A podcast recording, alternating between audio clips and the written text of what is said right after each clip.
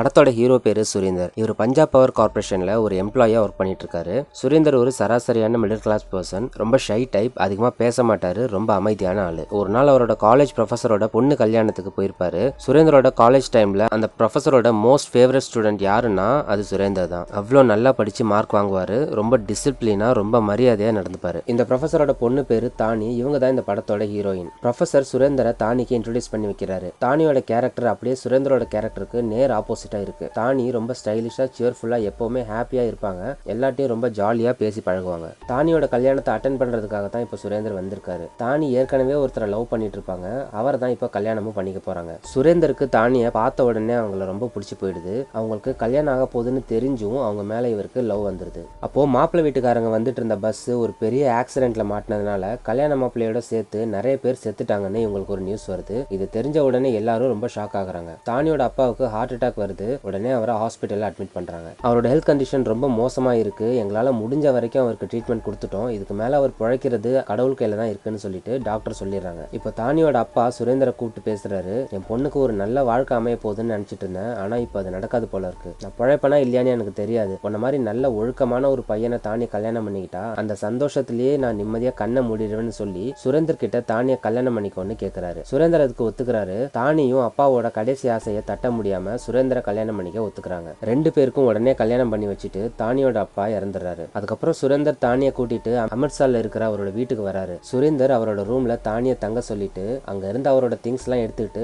மாடியில இருக்கிற ஒரு ரூமுக்கு போயிடுறாரு. அது ஒரு பழைய ஸ்டோர் ரூம் மாதிரி தூசு படிஞ்சு ஒரே குப்பையா கிடக்குது. லைட்டா அதை கிளீன் பண்ணிட்டு நைட் அங்கேயே படுத்துக்கிறாரு. அடுத்த நாள் காலையில சுரேந்தர் தானிக்காக பிரேக்ஃபாஸ்ட்லாம் ரெடி பண்ணி வச்சுட்டு ஆஃபீஸ் போயிடுறாரு. சுரேந்தருக்கு கல்யாணம் ஆன விஷயம் அவரோட கொலீக்ஸ்க்கு எப்படியோ தெரிஞ்சிருது. என்ன சார் எங்கள்கிட்ட ஒரு வார்த்தை கூட சொல்லாம இப்படி கல்யாணம் பண்ணிட்டீங்க? சரி பரவாயில்ல அதை விடுங்க. இதை நம்ம செலிப்ரேட் பண்ணியே ஆகணும். உங்க ஒய்ஃப் எங்க எல்லாருக்கும் இன்ட்ரடியூஸ் பண்ணி வைங்க. இன்னைக்கு ஈவினிங் உங்க வீட்டில் பார்ட்டி செலிப்ரேட் பண்றோம்னு சொல்லிட்டு சுரேந்தரோட சுச்சுவேஷன் தெரிஞ்சுக்காம இவங்களே பார்ட்டியை ஃபிக்ஸ் பண்றாங்க. சுரேந்தரால மறுத்து கூட பேச முடியல. அன்னைக்கு ஈவினிங் சுரேந்தர் வீட்டு கதவை ஒருத்தர் ரொம்ப கோமா தட்டுறாரு. டே சுரேந்தர் மரியாதையா வெளியில வா. நீ வரலன்னா நான் கதவை உடச்சிட்டு உள்ள வந்துருவேன்னு சொல்லிட்டு ரொம்ப கோவமா கத்துறாரு. இவர் வேற யாருமே இல்ல. சுரேந்தரோட பெஸ்ட் ஃப்ரெண்ட் பாபி. தன்னோட உயிர் நண்பன் தாங்கிட்ட ஒரு வார்த்தை கூட சொல்லாம கல்யாணம் பண்ணிக்கிட்டான். அதுவும் அந்த விஷயம் பக்கத்து வீட்டுக்காரங்க சொல்லி தான் தனக்கு தெரிய வருதுங்கிற கோவத்துல தான் இப்படி கத்திட்டு இருக்காரு. அப்ப சுரேந்தர் ஆஃபீஸ் விட்டு வீட்டுக்கு வராரு. பாபியை சமாதானப்படுத்தி உள்ள கூட்டிட்டு போய் நடந்த எல்லா விஷயத்தையும் அவருக்கு சொல்றாரு. அதை கேட்டு பாபி ரொம்ப ஃபீல் பண்ணுறாரு அதுக்குள்ளே ஆஃபீஸ் கொலீக்ஸ்லாம் பார்ட்டிக்கு வந்துடுறாங்க. தானியோட ரூம் கதவை தட்டி இது மாதிரி ஃப்ரெண்ட்ஸ்லாம் வீட்டுக்கு வந்திருக்கிறாங்க.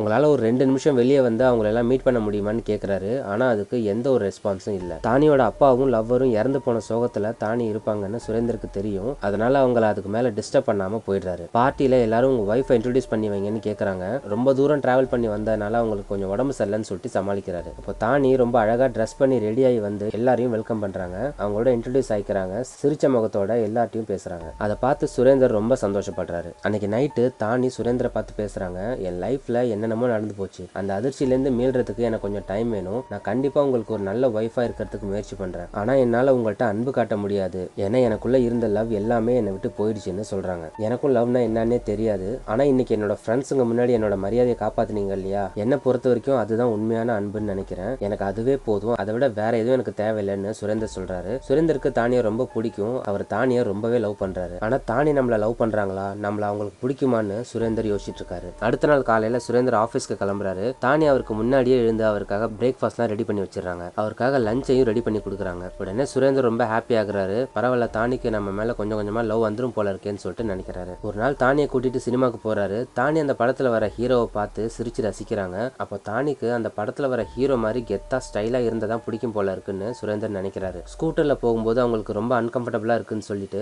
ஒரு காரையும் புக் பண்ணி வாங்கிட்டாரு. ஒரு நாள் நைட்டு ரெண்டு பேரும் உட்காந்து சாப்பிட்டுட்டு இருக்காங்க. அப்போ தானே சுரேந்தர்கிட்ட பேசுகிறாங்க மும்பைலேருந்து ஒரு பெரிய கம்பெனி இங்கே நம்ம சிட்டியில் டான்சிங் ஜோடின்னு சொல்லிட்டு ஒரு டான்ஸ் காம்படிஷன் நடத்துகிறாங்க அதுக்கு அவங்களே டான்ஸ் ட்ரைனிங்கும் கொடுக்குறாங்க. எனக்கு டான்ஸ்னாலே ரொம்ப பிடிக்கும். அதனால் அதில் பார்ட்டிசிபேட் பண்ணலான்னு எனக்கு ரொம்ப ஆசையாக இருக்குது நீங்கள் பெர்மிஷன் கொடுத்தீங்கன்னா நானும் அதில் போய் சேர்ந்துக்கிறேன்னு கேட்குறாங்க சுரேந்திரன் அதுக்கு ஒத்துக்கிட்டு அதுக்கு தேவையான ஃபீஸ் அமௌண்ட்டையும் தானிட்ட கொடுத்துட்றாரு கொடுத்துறாரு தானியும் ரொம்ப சந்தோஷப்படுறாங்க. அடுத்த நாள் ஈவினிங் சுரேந்தர் அவரோட ஃப்ரெண்டு பாபியோட சலூன் ஷாப்க்கு போய் அவர்கிட்ட நடந்த விஷயம் எல்லாத்தையும் ஷேர் பண்ணுறாரு நான் தானியை ரொம்ப லவ் பண்ணுறேன் ஆனால் அவங்க என்னை லவ் பண்ணல. நான் இப்படி இருந்தால் அவங்களுக்கு பிடிக்காது போல இருக்கு. அவங்களுக்கு அந்த படத்தில் வர ஹீரோ மாதிரி ஸ்டைலாக இருந்தால் தான் ரொம்ப பிடிக்கும் போல. என்னையும் ஏதாவது பண்ணி ஒரு ஸ்டைலான ஹீரோ மாதிரி ஆக்குன்னு பாபிகிட்ட கேட்குறாரு நீ கவலையப்படாத. நான் உன்னை தானிக்கு பிடிச்ச மாதிரி ஒரு ஹீரோ மாதிரி மாற்றி காட்டுறேன். அப்புறம் பாரு தானிக்கே உன்னை அடையாளம் தெரியாதுன்னு சொல்லி அவருக்கு ஹேர் கட்டு ஹேர் கலரிங் ஃபேஷியல்னு நிறைய பட்டி டிங்கரிங்லாம் பார்த்து அவர் கற்று கற்றுக்கிட்ட மொத்த வித்தையும் இறக்குறாரு. தானி டான்ஸ் கிளாஸ் ஜாயின் பண்ணிருக்காங்க. அவங்க டான்ஸ் ஆடுறத பார்க்கணும்னு எனக்கு ரொம்ப ஆசையா இருக்கு. முதல்ல அங்க போய் ஒளிஞ்சிருந்து அவங்க டான்ஸ் ஆடுறத பார்த்துட்டு வீட்டுக்கு போனதை அவங்களுக்கு நான் சர்ப்ரைஸ் கொடுக்க போகிறேன்னு சுரேந்தர் பாபிட்ட சொல்றாரு. அப்போ மீசையை லைட்டா ட்ரிம் பண்ணும்போது பவர் கட் ஆயிடுது.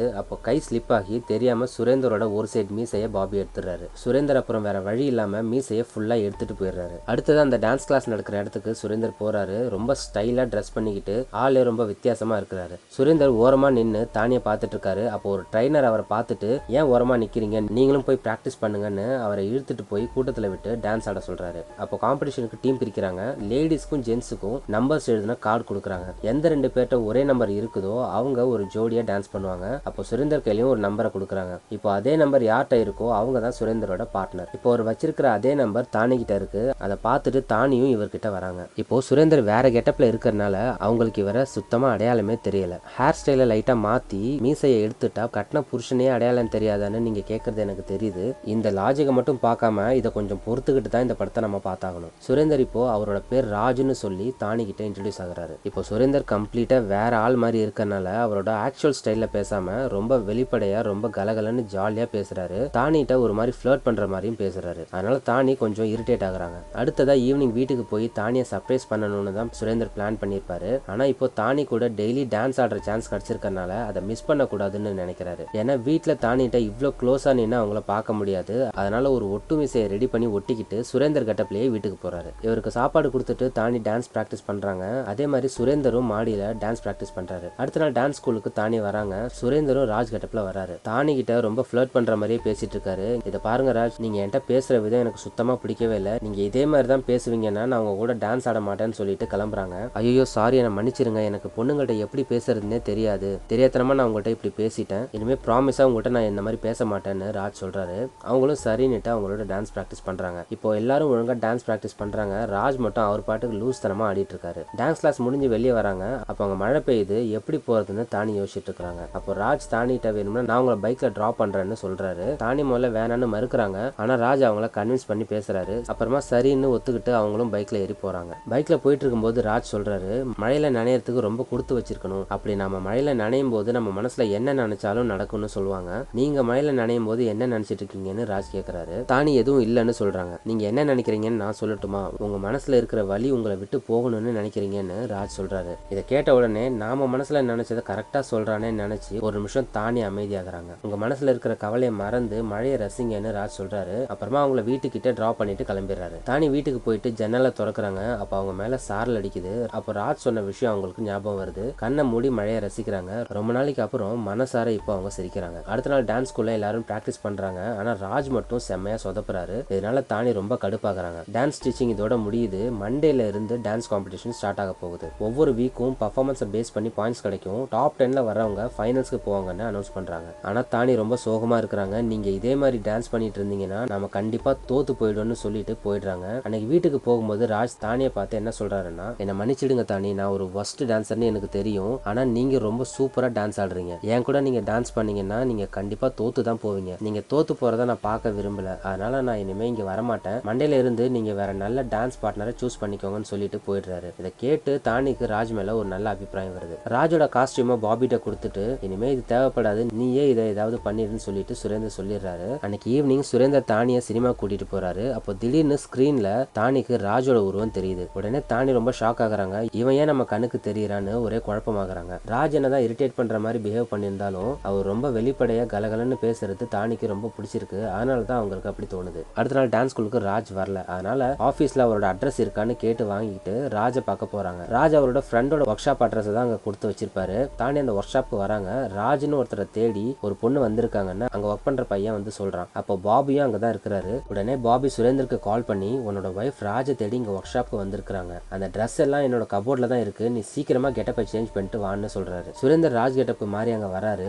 ஏன் நீங்க டான்ஸ் ஸ்கூலுக்கு வரலன்னு தானி கேட்குறாங்க நான் தான் சொன்னல எனக்கு சுத்தமாக டான்ஸ் வரலன்னு. அதனால தான் டான்ஸை நான் விட்டுட்டேன்னு சொல்கிறாரு அப்படிலாம் ஒன்றும் இல்லை. உங்களுக்கு டான்ஸ் வரலங்கிறது ரீசன் கிடையாது. உங்களால் நான் தோத்துறக்கூடாதுன்னு தான் நீங்கள் இப்படி பண்ணிருக்கீங்க. ஆரம்பத்தில் நான் உங்களை ஒரு சீப்பான கேரக்டர்னு தான் நினச்சேன். ஆனால் எப்போ உங்களால் இன்னொருத்தர் கஷ்டப்படக்கூடாதுன்னு நினச்சிங்களோ அப்போவே உங்கள் நல்ல மனசை புரிஞ்சுக்கிட்டேன். நீங்கள் என்னை பற்றி கவலைப்படும் போது நான் உங்கள் டான்ஸை பற்றி கவலைப்பட மாட்டேனா? நாம ஜெயிக்கிறோமோ தோக்குறோமோ காம்படிஷன் முடியிற வரைக்கும் நம்ம பார்ட்னராக தான் இருக்கணும். நான் உங்களுக்கு டான்ஸ் சொல்லி கொடுக்குறேன். ரெண்டு பேரும் சேர்ந்து ஹார்ட் ஒர்க் பண்ணால் கண்டிப்பாக நம்மளால் இந்த காம்படிஷனில் ஜெயிக்க முடியும்னு தானி சொல்கிறாங்க அவங்க சொல்றத கேட்டு ராஜ் ரொம்ப சந்தோஷப்படுறாரு. அன்னைக்கு ஈவினிங் அவரோட ஃப்ரெண்டு பாபியோட கடைக்கு போகிறாரு ரெண்டு பேரும் ட்ரிங்க் பண்ணி இந்த விஷயத்த ஜாலியாக செலிப்ரேட் பண்ணுறாங்க கடைசியாக கிளம்பும் போது என்னோட ட்ரெஸ் எங்கன்னு ராஜ் தேடிட்டு இருக்காரு. அப்போ சுரேந்தரோட ட்ரெஸ்ஸை அங்கே ஒரு பொம்மைக்கு மாட்டி வச்சிருப்பாங்க.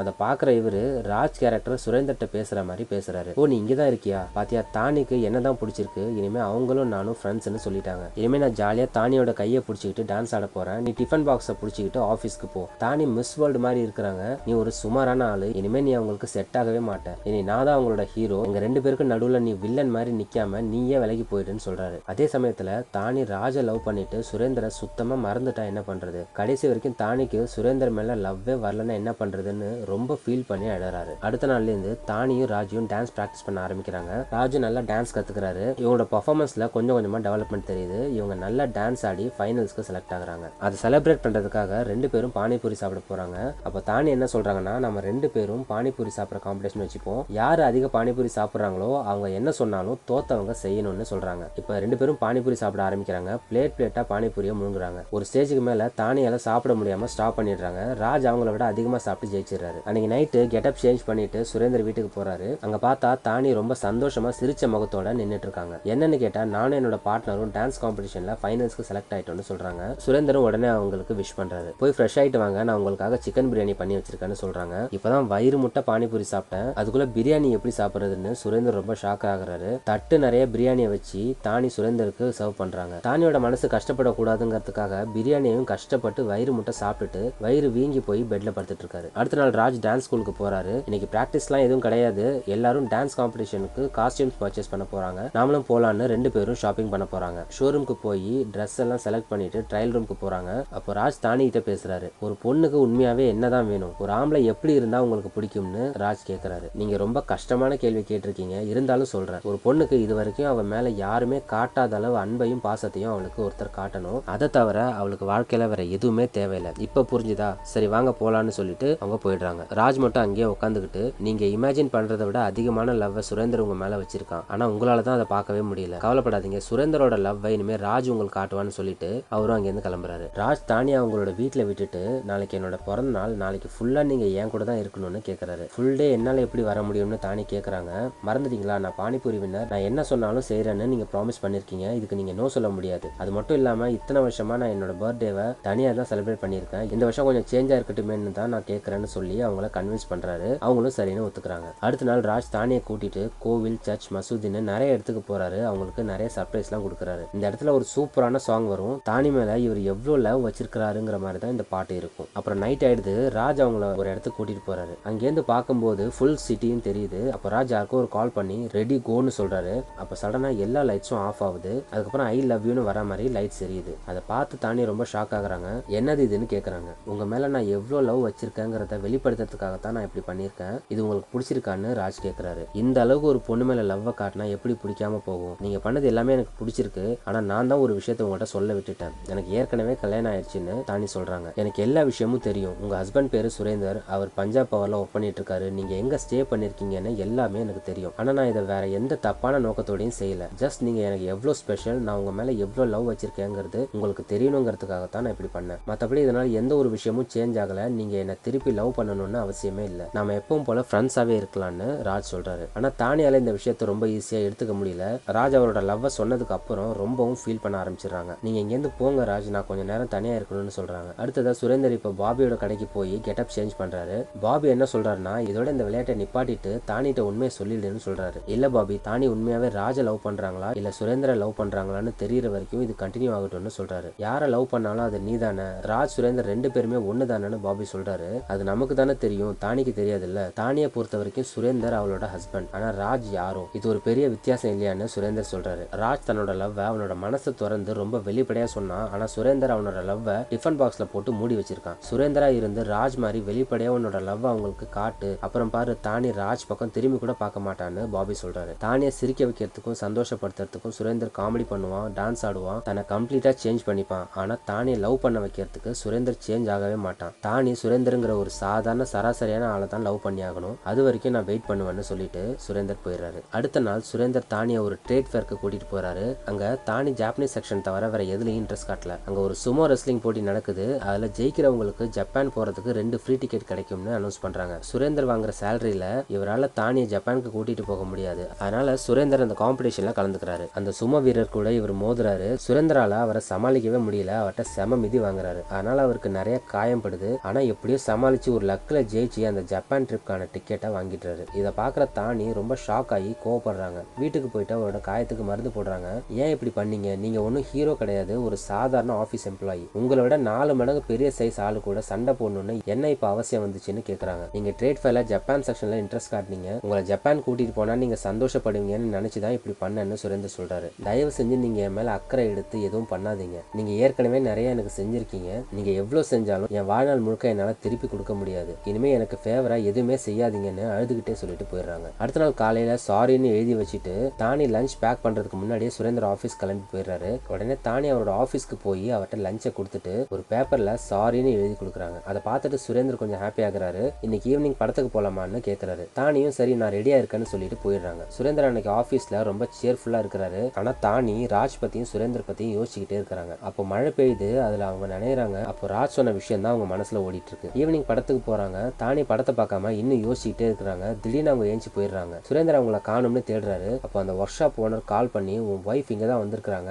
அவங்க ராஜை பார்க்கணும்னு கேட்குறாங்க நீ உடனே வான்னு சொல்றாரு. அதை கேட்ட உடனே சுரேந்தர் ரொம்ப ஷாக் ஆகுறாரு. ராஜ் கெட்டப்க்கு மாறிட்டு ஒர்க் ஷாப்க்கு போறாரு. வழக்கம் போல ரொம்ப ஜாலியா பேசிட்டு டீ குடிக்கிறீங்களான்னு கேக்குறாரு. எப்படி உங்களால இவ்வளோ ஹாப்பியா இருக்க முடியுது? என்கிட்ட லவ்வை எதிர்பார்க்காம எப்படி உங்களால என்ன லவ் பண்ண முடியுதுன்னு தானி கேக்குறாங்க. நான் எதுக்கு எதிர்பார்க்கணும்? உங்களுக்குள்ள என்னால கடவுளை பார்க்க முடியுது. அதனால நான் உங்களை லவ் பண்றேன். உங்களுக்கு யார் கடவுளா தெரியறாங்களோ நீங்க அவங்கள லவ் பண்ணுங்க. சிம்பிள் அப்படின்னு ராஜ் சொல்றாரு. நீங்க ஏன் என்னோட லைஃப்ல வந்தீங்க? என்னோட லைஃப்ல சந்தோஷம் சிரிப்புன்னு எல்லாமே என்னை விட்டு போயிடுச்சுன்னு நினைச்சேன். ஆனா நீங்க வந்ததுக்கு அப்புறம் தான் நான் சிரிக்கவே ஆரம்பிச்சேன். நான் இழந்த சந்தோஷம்லாம் எனக்கு திரும்ப கிடைச்சது. ஆனா இப்போ நான் ஒரு கல்யாணமான பொண்ணு. இப்போ எனக்கு என்ன பண்றதுன்னே தெரியலன்னு சொல்லி தானே அழுகுறாங்க நீங்க உங்க ஹஸ்பண்டை லவ் பண்ணல அவர் கூட நீங்க சந்தோஷமா இல்லைன்னா நீங்க ஏன் கூட வந்துருங்க? கடவுள் எல்லாருக்குமே சமமான அளவு சந்தோஷத்தை தரமாட்டாரு. நாம தான் நம்மளோட ஷேரை அவர்கிட்ட எடுத்துக்கணும். நீங்களும் உங்களோட சந்தோஷத்தை நீங்களே எடுத்துக்கோங்க. நம்ம தனியா போய் ஒரு லைஃப் ஆரம்பிக்கலாம்னு சொல்றாரு. தானியும் என்ன சொல்றாங்கன்னா நான் பழையபடி சிரிச்சு டான்ஸ் ஆடி சந்தோஷமா இருக்கணும். சுரேந்தர் கூட அப்படி என்னால இருக்க முடியல. உங்க கூட இருந்தாதான் இந்த விஷயம்லாம் எனக்கு கிடைக்கும். நான் உங்க கூடவே வந்துடுறேன். என்னை கூட்டிட்டு போயிடுங்கன்னு சொல்றாங்க. அப்படின்னா டான்ஸ் காம்படிஷனோட ஃபைனல்ஸ் அன்னைக்கு நாம இந்த ஊரை விட்டே போயிடலான்னு ராஜ் சொல்றாரு. இருந்தாலும் மனசுக்குள்ள தன்னோட ஒய்ஃப் இப்படி அவங்களோட ஹஸ்பண்டை விட்டு போக முடிவு பண்ணிட்டாங்களேன்னு ரொம்பவே கஷ்டப்படுறாரு. அடுத்ததான் இந்த விஷயத்த சுரேந்தர் பாபிட்ட சொல்றாரு. நீ ஏன் அவகிட்ட இன்னும் உண்மையை சொல்ல மாட்டேன்னு பாபி கேட்கிறாரு தானி மாதிரி ஒரு நல்ல குடும்ப பொண்ணு தன்னோட ஹஸ்பண்டை விட்டு போகணும்னு நினைக்கிறான்னா அவ புருஷன் கூட அவ சந்தோஷமா இல்லைன்னு தானே அர்த்தம். அப்படி ஒரு கஷ்டமான வாழ்க்கையை தானி வாழக்கூடாது. அதே சமயம் இன்னொருத்தர் கூட ஓடி போனாங்கிற கெட்ட பேரும் அவளுக்கு கிடைக்கக்கூடாது. அதனால நான் ஒரு முடிவு பண்ணியிருக்கிறேன் இந்த வீட்டை தானி பேர்ல எழுதிட்டேன்.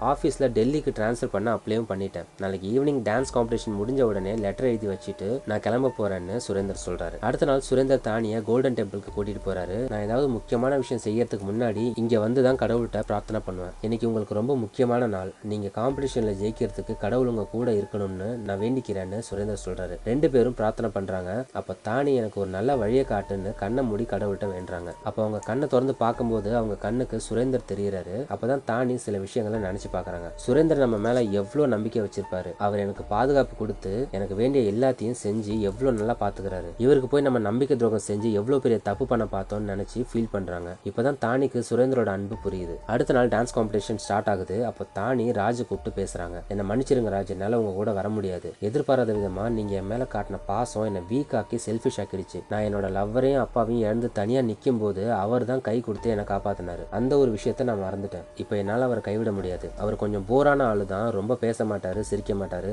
ஸ்டைலா இருக்க மாட்டாரு. ரொம்ப சிம்பிளா தான் இருப்பாரு. எல்லா விஷயத்திலயும் அவர் ஒரு ஆர்டினரியான பர்சன் தான். ஆனா இப்போ என் கண்ணுக்கு அவர் தான் கடவுளா தெரியறாரு. ஒரு மனுஷனை பிரிஞ்சு போகலாம் ஆனா கடவுளை விட்டு எப்படி போக முடியும்? நான் எங்க போனாலும் அங்க அவர் தான் இருப்பாரு. அதனால என் ஹஸ்பண்டை என்னால பிரிஞ்சு வர முடியாது. என்னை மன்னிச்சிருங்கன்னு சொல்லிட்டு தானி போயிடுறாங்க. அதை கேட்ட உடனே ராஜ் அவ்வளோ சந்தோஷப்படுறாரு. சந்தோஷம் தாங்க முடியாம ஆனந்த கண்ணீர் விடுறாரு. கடைசியா சுரேந்தர் ஜெயிச்சிட்டான் அப்படின்னு நினைக்கிறாரு. அடுத்ததா காம்படிஷன் நடக்கிற இடத்த காட்டுறாங்க. ஸ்டேஜ்ல லாஸ்ட் பர்ஃபார்மரா தானியையும் ராஜையும் கூப்பிடுறாங்க. தானி ரெடி ஆகி வந்துடுறாங்க. ஆனா ராஜ் வரவே இல்லைன்னு மறுபடியும் அவரை கூப்பிடுறாங்க. அப்பயும் வரல. ராஜ் நம்ம மேல இருக்கிற கோவத்துல போயிட்டாருன்னு தானி நினைக்கிறாங்க. அதனால ராஜ் வரமாட்டாரு. எங்களை டிஸ்குவாலிஃபை பண்ணிடுங்கன்னு சொல்லிட்டு இருக்கும் போது ராஜ் வர வேண்டிய இடத்துல சுரேந்தர் வந்து நிக்கிறாரு. தானிக்கு ஒண்ணுமே புரியல. இவர் ஏன் இப்ப இங்க வந்து நிக்கிறாருன்னு ஒரே குழப்பமாகறாங்க. அவர் பக்கத்துல வந்து நிக்கிறாரு. அப்போ மியூசிக் போடுறாங்க. உடனே சுரேந்தர் ஆட ஆரம்பிக்கிறாரு. இவங்களும் ராஜும் பிராக்டிஸ் பண்ண மாதிரியே இவர் ஆடுறாரு. அப்பதான் தானி சுரேந்தர் தான் ராஜ்னு ரியலைஸ் பண்றாங்க. இப்ப தானியும் டான்ஸ் பண்ண ஆரம்பிக்கிறாங்க. ஆடிட்டு இருக்கும் போதே சுரேந்தர் பண்ண எல்லா விஷயத்தையும் இமேஜின் பண்ணி பாக்குறாங்க. இவங்களுக்காக சண்டை போட்டு காயப்பட்டது கஷ்டப்பட்டு பிரியாணி சாப்பிட்டது இவங்களை சிரிக்க வைக்க சந்தோஷப்படுத்த சுரேந்தர் பண்ண எல்லாமே அவங்க கண்ணு முன்னாடி வந்து போகுது. அப்போ தான் சுரேந்திரம்ல எவ்வளோ லவ் பண்ணியிருக்காருன்னு அவங்க புரிஞ்சுக்கிறாங்க.